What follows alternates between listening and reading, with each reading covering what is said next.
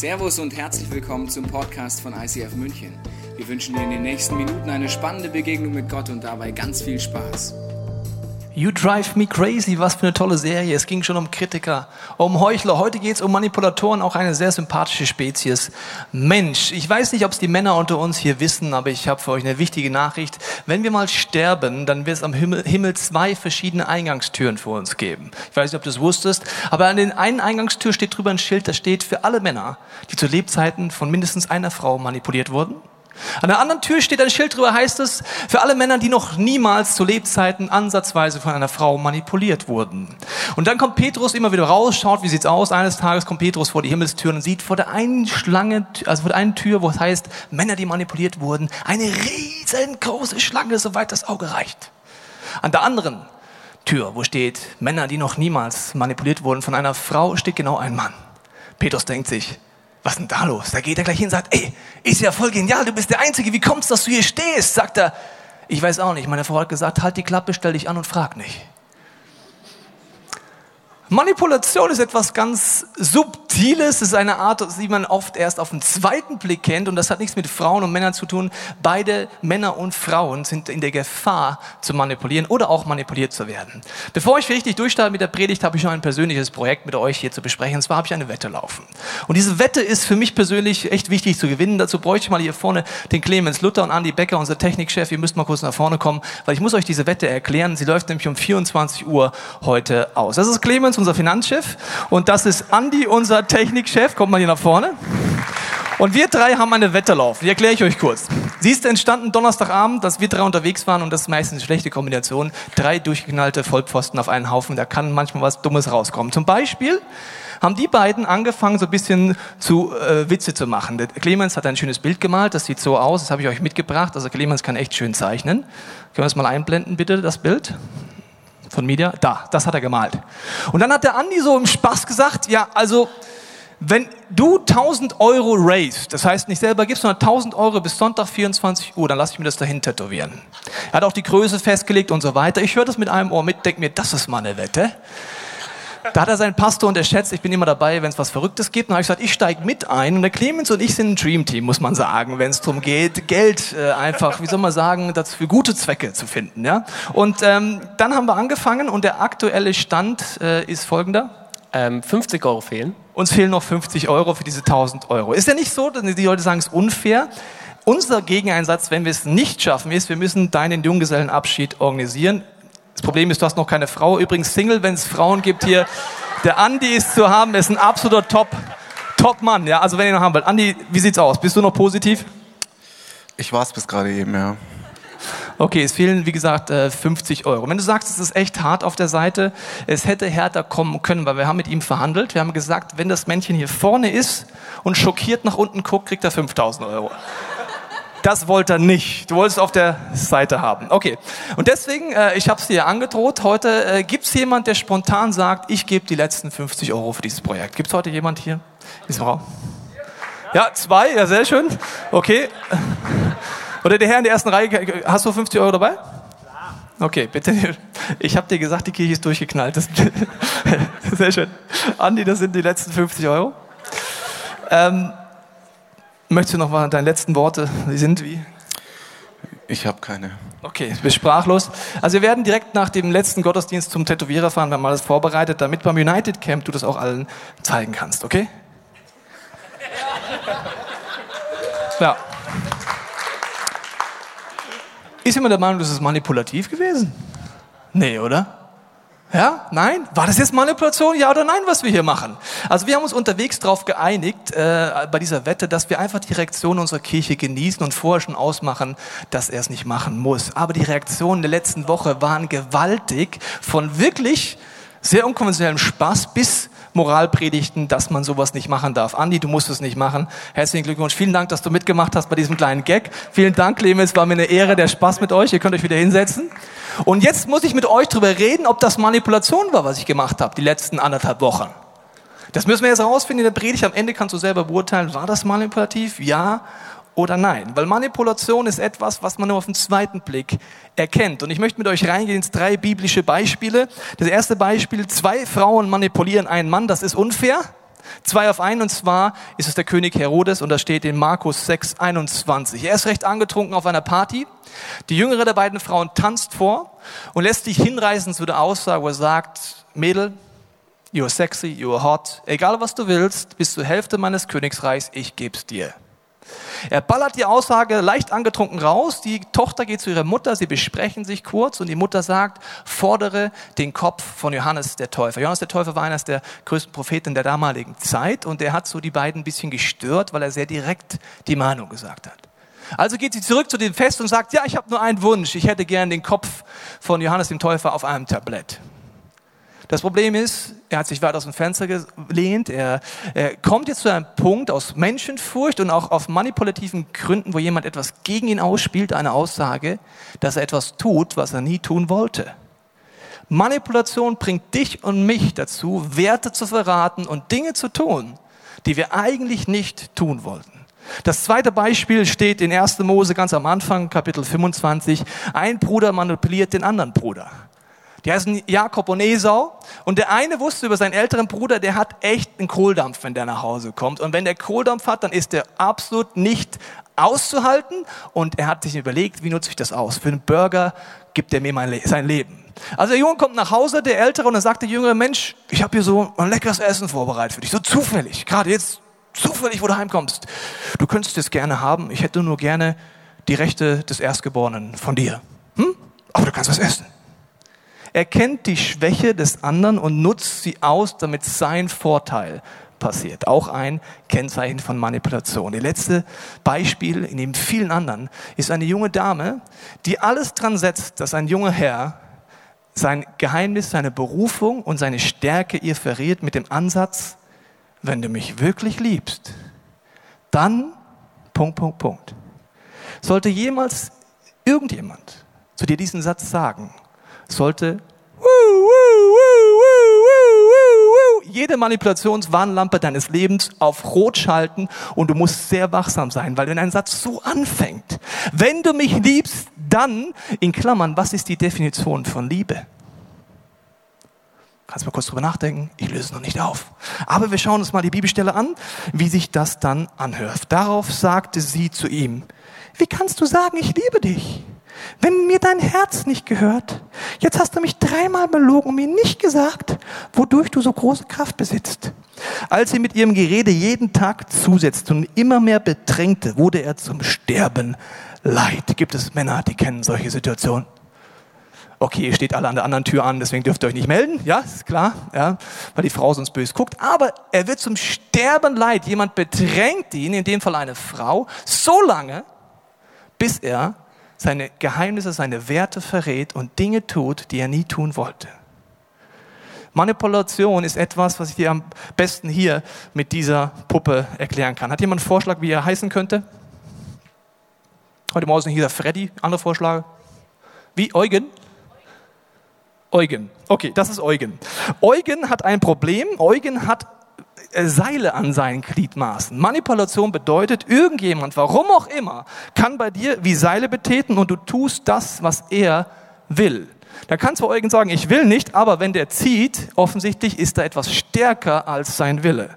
Er kann schon sagen, nein, nein, nein, aber irgendwie bei Manipulation schaffen es andere Menschen, dich zu beeinflussen. Es gibt drei Taktiken, die möchte ich dir vorstellen, wie Manipulation funktioniert. Und diese Taktiken, die erste ist Schmeicheln. Die meiste Form von Manipulation ist weder absichtlich noch strategisch, sondern sie passiert einfach. Man kann das aus der Familientradition so gelernt haben, übernommen haben von Mama, von Papa. Und das Ziel von Schmeicheln bei Manipulation ist, ich sage dir nette Sachen, ich lobe dich. Ich sage dir schöne Dinge mit dem Ziel, dass du danach das tust, was ich will. Ich schmeichel dir nicht, weil ich dich einfach toll finde und dich anhimmeln möchte, weil ich vielleicht verliebt bin oder dich toll finde oder du ein Freund von mir bist, sondern ich schmeichel dir mit dem Ziel, dass dieses Schmeicheln in dir etwas auslöst, damit du das tust, was ich will. Nicht, was du willst, nicht, was Gott will, sondern was ich will. Schmeicheln, die erste Taktik von Manipulation. Die zweite ist, auch sehr beliebt, Drohungen. Zum Beispiel ein junges Pärchen ist vielleicht zusammen, sie diskutieren darüber, ob sie wirklich der Meinung sind, dass Sexualität eine gute Idee ist, innerhalb der Ehe auszuleben, ob das göttliche Idee der Ehe schlau ist, ob das schlau ist, dorthin zu verlegen etc. Und wenn jetzt einer der beiden sagen würde, also ganz ehrlich, Schatz, es gibt noch mehr Frauen, entweder, verstehst schon, oder ich bin weg. Das wäre eine Drohung. Eine Drohung kann auch sein in einem Streit, ich lasse mich scheiden. Das ist eine sehr beliebte Aussage, eine Drohung, die für sie sorgt, einfach aus Hilflosigkeit, du musst das tun, was ich, mir was ich möchte. Das nächste Strategie, und wir werden es heute noch genauer angucken, sind Schuldgefühle. Geh ruhig. Lass mich ruhig allein. Ich esse nichts mehr. Aber es ist nicht dein Problem. Geh ruhig. Wow.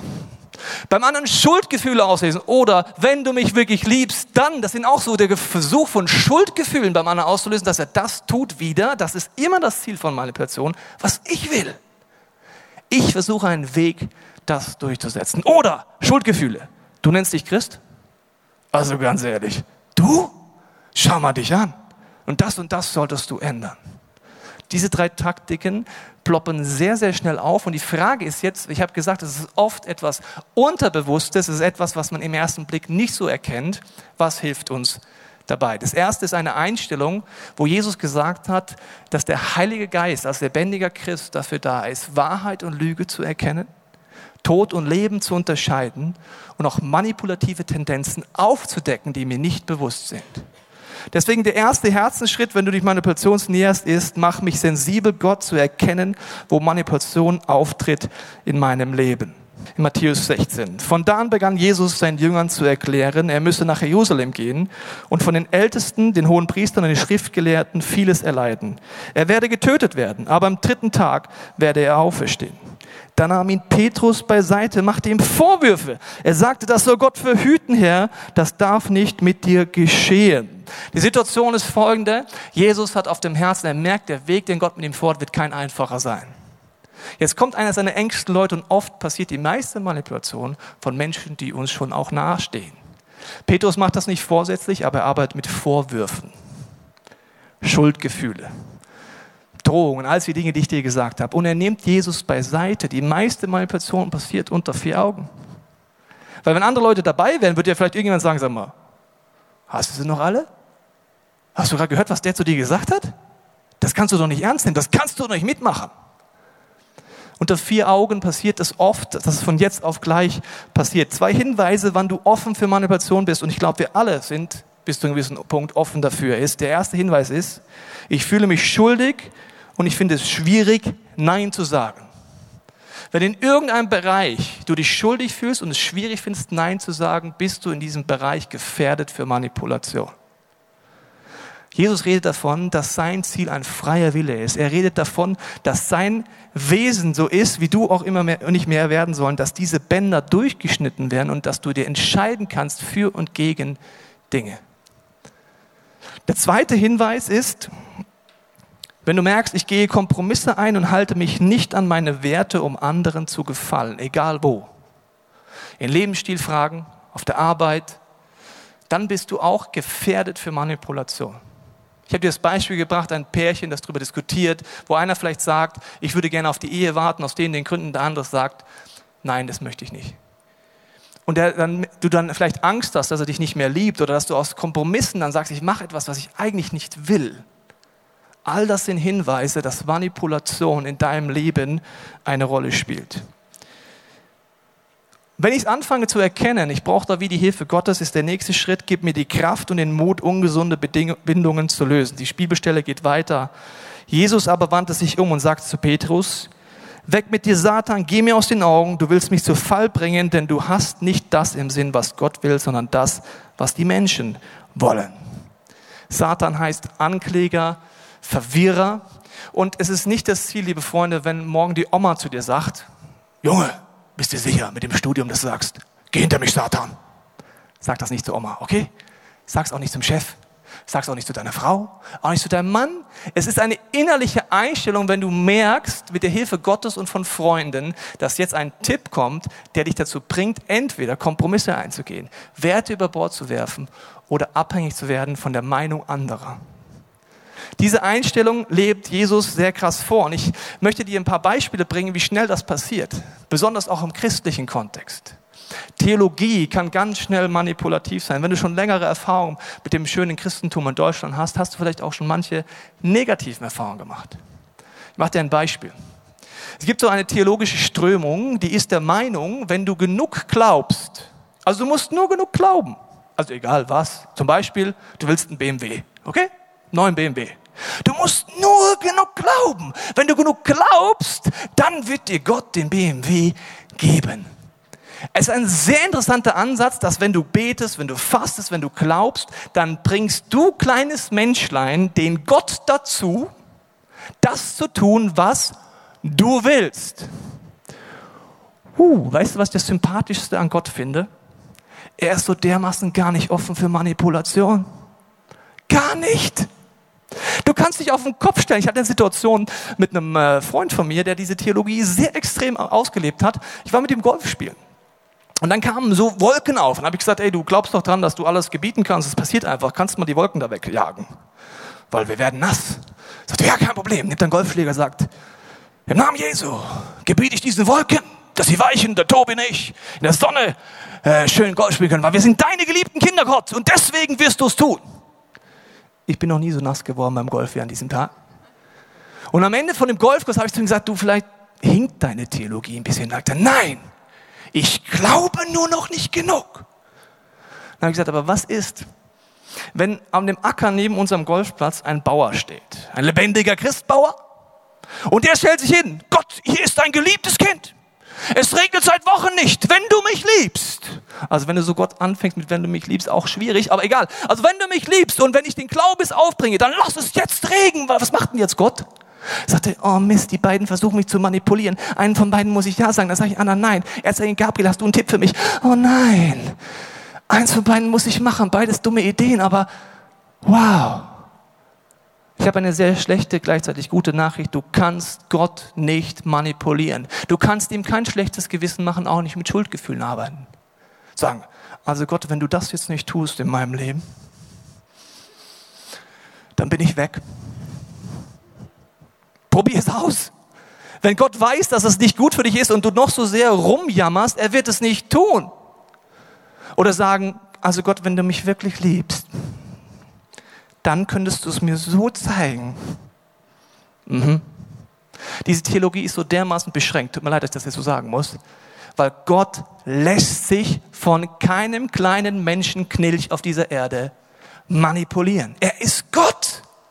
Du kannst kooperieren mit ihm und wenn du ihn wirklich kennenlernst, kriegst du Ehrfurcht vor diesem Wesen, das kein kleines Göttchen ist, das nebenan vorbeikommt und sagt, hm, was willst du, okay, machen wir, sondern der sagt, traust du dich die Entscheidung zu treffen, dass mein Wille geschieht und der wird oft ganz anders sein als deiner. Eine weitere Theologie habe ich kennengelernt in den jungen Phasen unserer Kirche. Kam jemand zu mir, der war zuständig damals für unsere Gottesdienste und sagte zu mir, ey Tobi, ich habe irgendwie gemerkt, alle Werke, die wir tun aus dem Fleisch, sind falsch. Ich lasse jetzt alles den Heiligen Geist tun. Ich erkläre es kurz. Theologisch ist nicht mehr, nicht mehr logisch. Ich erkläre es kurz, was er meinte. Er meinte damit, dass er einfach nichts mehr tut. Und mit nichts mehr meine ich nichts mehr.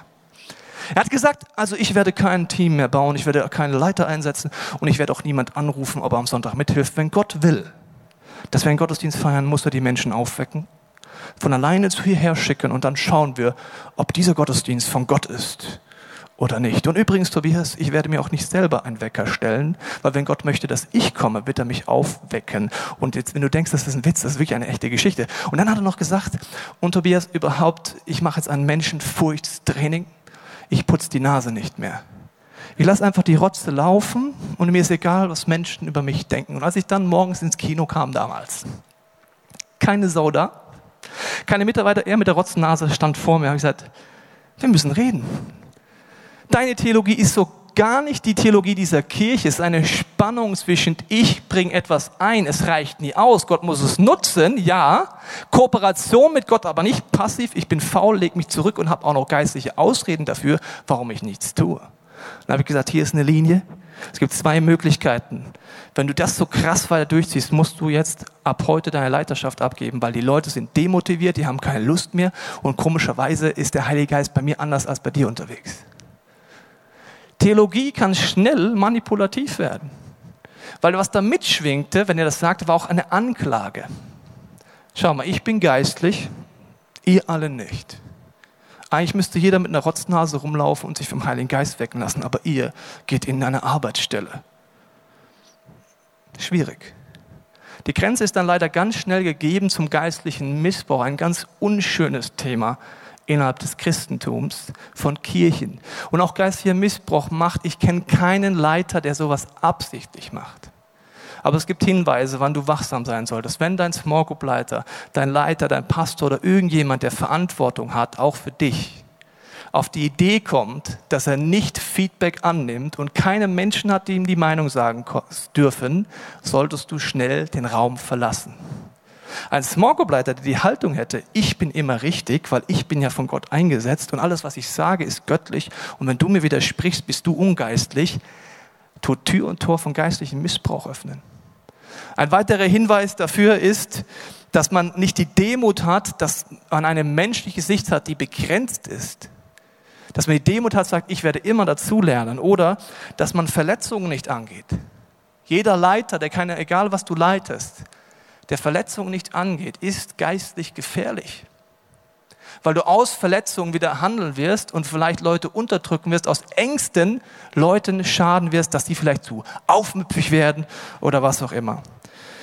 Und was auch ist, oft in geistlichen Missbrauch wird auch die Bibel dafür verwendet, entweder nur zu schmeicheln, das ist so diese Theologie, If you can dream it, you can do it. Und du bist der Held, du bist der König. Was will eigentlich jemand auf dir noch anhaben? Wenn du gebietest, passiert es. Das ist so die Schmeicheltheologie, wo jeder, der noch vorher ein schlechtes Selbstwert hat, danach sagt, wow, jetzt bin ich wer. Es ist teilweise richtig, das ist das Problem daran, aber es wird so schnell schräg.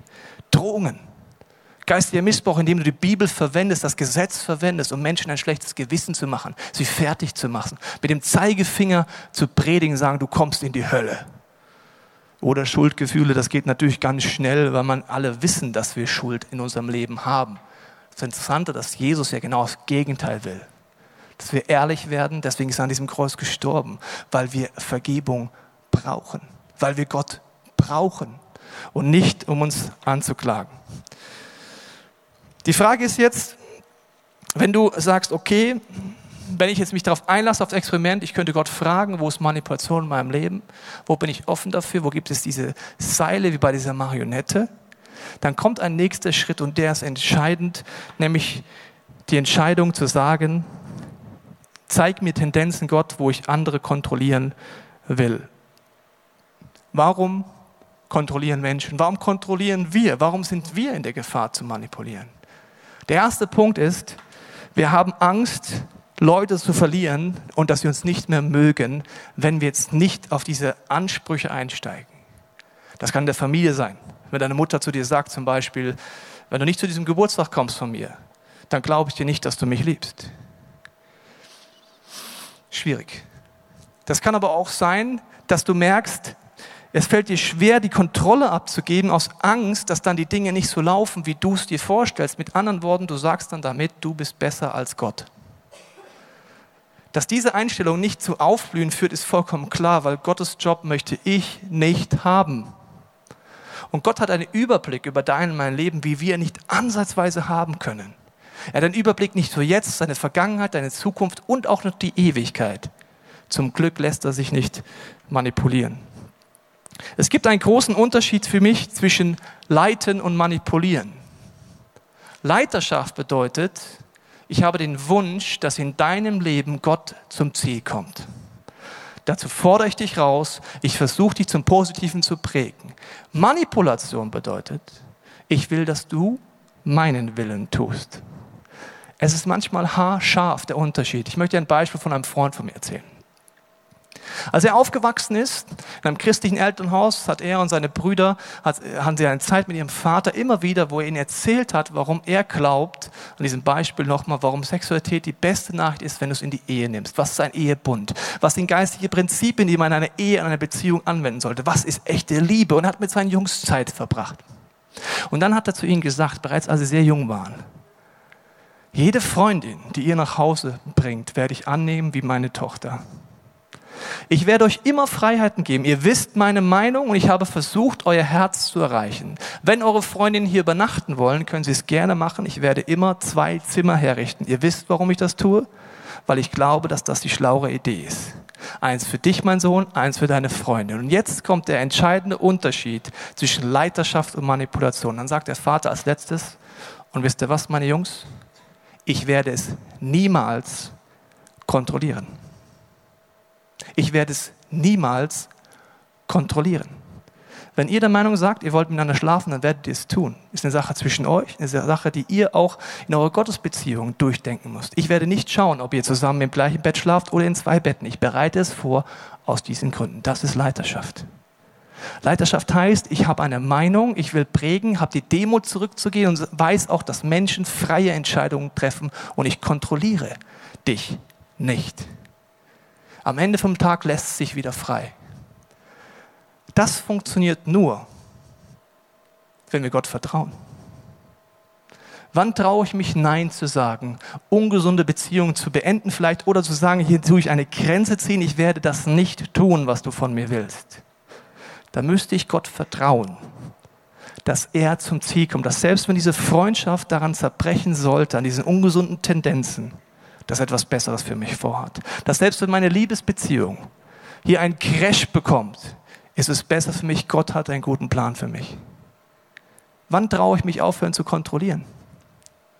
Wenn ich Gott vertraue, dass er mit mir, mit meiner Frau, mit meinen Kindern, mit der Kirche, mit meiner Small Group zum Ziel kommt auf seine Art. Ich habe dir eine Bibelstelle mitge mitgebracht, die das zusammenfasst. Da heißt es, Herr, du gibst Frieden dem, der sich fest an dich hält und dir allein vertraut. Ja, vertraut dem Herrn für immer, denn unser Gott ist ein starker Fels für alle Zeit. Das ist alles viel einfacher gesagt als getan. Das ist ein Prozess, das ist ein Ringen darum, loszulassen, sagen, Gott, du musst wirken in meinem Leben. Auch in der Erziehung. Ich habe gesagt, Schuldgefühle und auch Manipulation passiert oft so ungewollt. Zum Beispiel, wenn, eine, wenn ein, einer der Eltern überfordert ist in der Erziehung, das Kind hört einfach nicht, könnte einer der Elternteile sich hinreißen zu lassen, zu, einen Satz zu sagen, der lautet dann folgendermaßen. Wenn du das nicht machst, was ich dir gerade gesagt habe, ist Jesus traurig über dich. Solltest du diesen Satz schon mal verwendet haben und Eltern bist, ich bitte dich, verwende ihn nie wieder. Du versuchst nämlich dann ungewollt mit guten Motiven dein Kind mit Gottes Hilfe zu manipulieren, auf dich zu hören. Und dein Kind wird ein Gottesbild entwickeln, wo, wenn es älter ist, sagt, diesen Schuldgefühl, Gott moralischen Zeigefinger, Jammerlappen, der immer traurig ist, wenn ich versage, den will ich in meinem Leben nicht mehr haben. Es passiert so schnell. Deswegen brauchen wir den Heiligen Geist, der uns hilft, das zu erkennen, auch in unserer Erziehung, in unserem Umgang miteinander. Die Band wird jetzt einen Instrumentalteil spielen, wo du an deinem Platz mit mir ein Experiment machen kannst, wenn du willst. Das geht so, dass du mit mir beten kannst, Gott, zeig mir, wo bin ich offen für Manipulation, wo gibt es Beziehungen, in denen ich in der Gefahr bin, Dinge zu tun oder zu lassen, die eigentlich meiner Überzeugung, meinen Werten entsprechen. Und zeig mir auch, Gott, wo fange ich an zu kontrollieren aus Angst, dass etwas außer Kontrolle gerät. Es sind ganz diffuse Dinge und ich möchte mit einer Geschichte abschließen, die mir das ganz besonders gezeigt hat. Und zwar waren wir auch im Urlaub unterwegs und in diesem Urlaub äh, kam ein Pärchen, das neben uns ihr Zelt aufgebaut hat. Und wir saßen, meine Frau und ich, schön mit dem Rotwein und haben zugeschaut, wie sie ihr Zelt aufbauen. Es lief so, die Dame saß auf dem Campingstuhl und hat die ganze Zeit gemeckert. Und der Mann, der auch Knecht übersetzt heißt, versuchte es der Frau recht zu machen, die die ganze Zeit auf Deutsch gesagt rumgezickt hat. Und er konnte es einfach nicht machen. Er blieb immer freundlich. Immer, ja, und dann sagt meine Frau irgendwann, der tut mir so leid, der Arme. Und dann habe ich gesagt, mir nicht. Warum um alles in der Welt sagt er dieser Frau nicht einfach mal die Meinung? Ich habe auf eine Art tut er mir leid, weil er offensichtlich diese Unfreiheiten hat und diese Zickerei ihn dazu bringt, ihn unter Kontrolle zu halten. Vielleicht denkt er, ich kriege abends keinen Sex mehr, wenn ich jetzt nicht, wenn ich mich anlege mit ihr. Vielleicht denkt er auch, oh, was passiert, wenn ich da jetzt einen Konflikt angehe? Und er hat wahrscheinlich die Einstellung, ich sollte dankbar sein, dass sie mit mir überhaupt zusammen ist, weil ich, Loser, ich bin ja eigentlich nichts wert.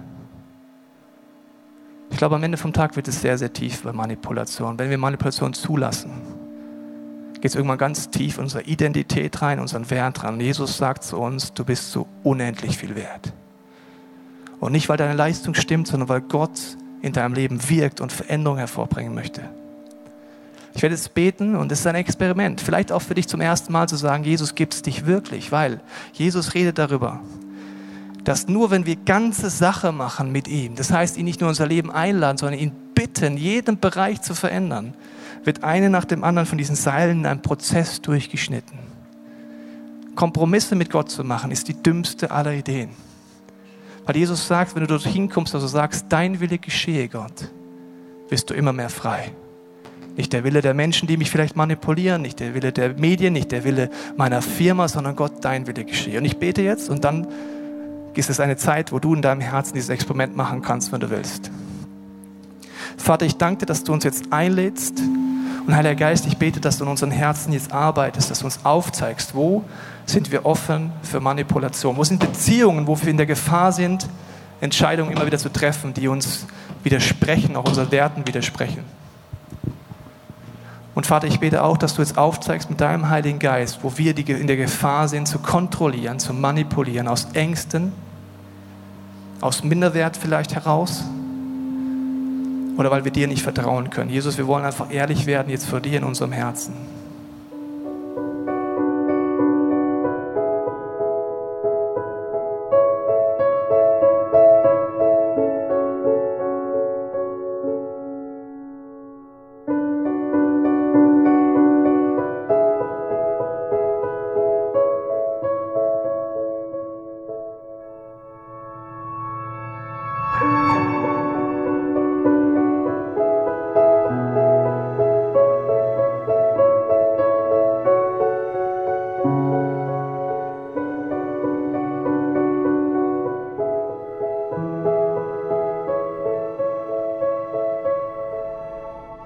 Jesus, ich bete auch für jeden heute hier im Raum, zu Hause, am Fernseher, egal wo wir jetzt diese Predigt hören. Ich bete, dass du jeden, der das möchtest, an die Hand nimmst, der sagt, ich lasse heute wie die Kompromisse hinter mir. Jesus, du darfst in mein Leben kommen. Ich wünsche mir nichts mehr, als dass deine Ideen umgesetzt werden. Dass alle Lebensbereiche von deiner Gegenwart, von deinen Ideen durchdrungen werden. Dass du einen Bereich nach dem anderen mir zeigst, warum in meinem Leben ich offen bin für Manipulation.